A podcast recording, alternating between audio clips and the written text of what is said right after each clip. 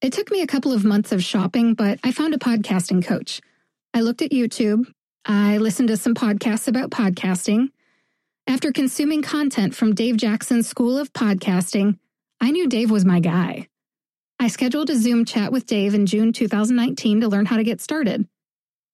Our conversation led me to his School of Podcasting courses, which took me about a month to complete in October of 2019. I built the podcast in November and launched it in December. I would recommend the School of Podcasting for many reasons.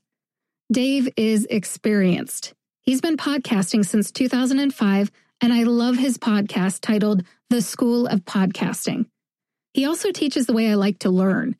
The School of Podcasting has structured courses that are broken down into bite-sized chunks.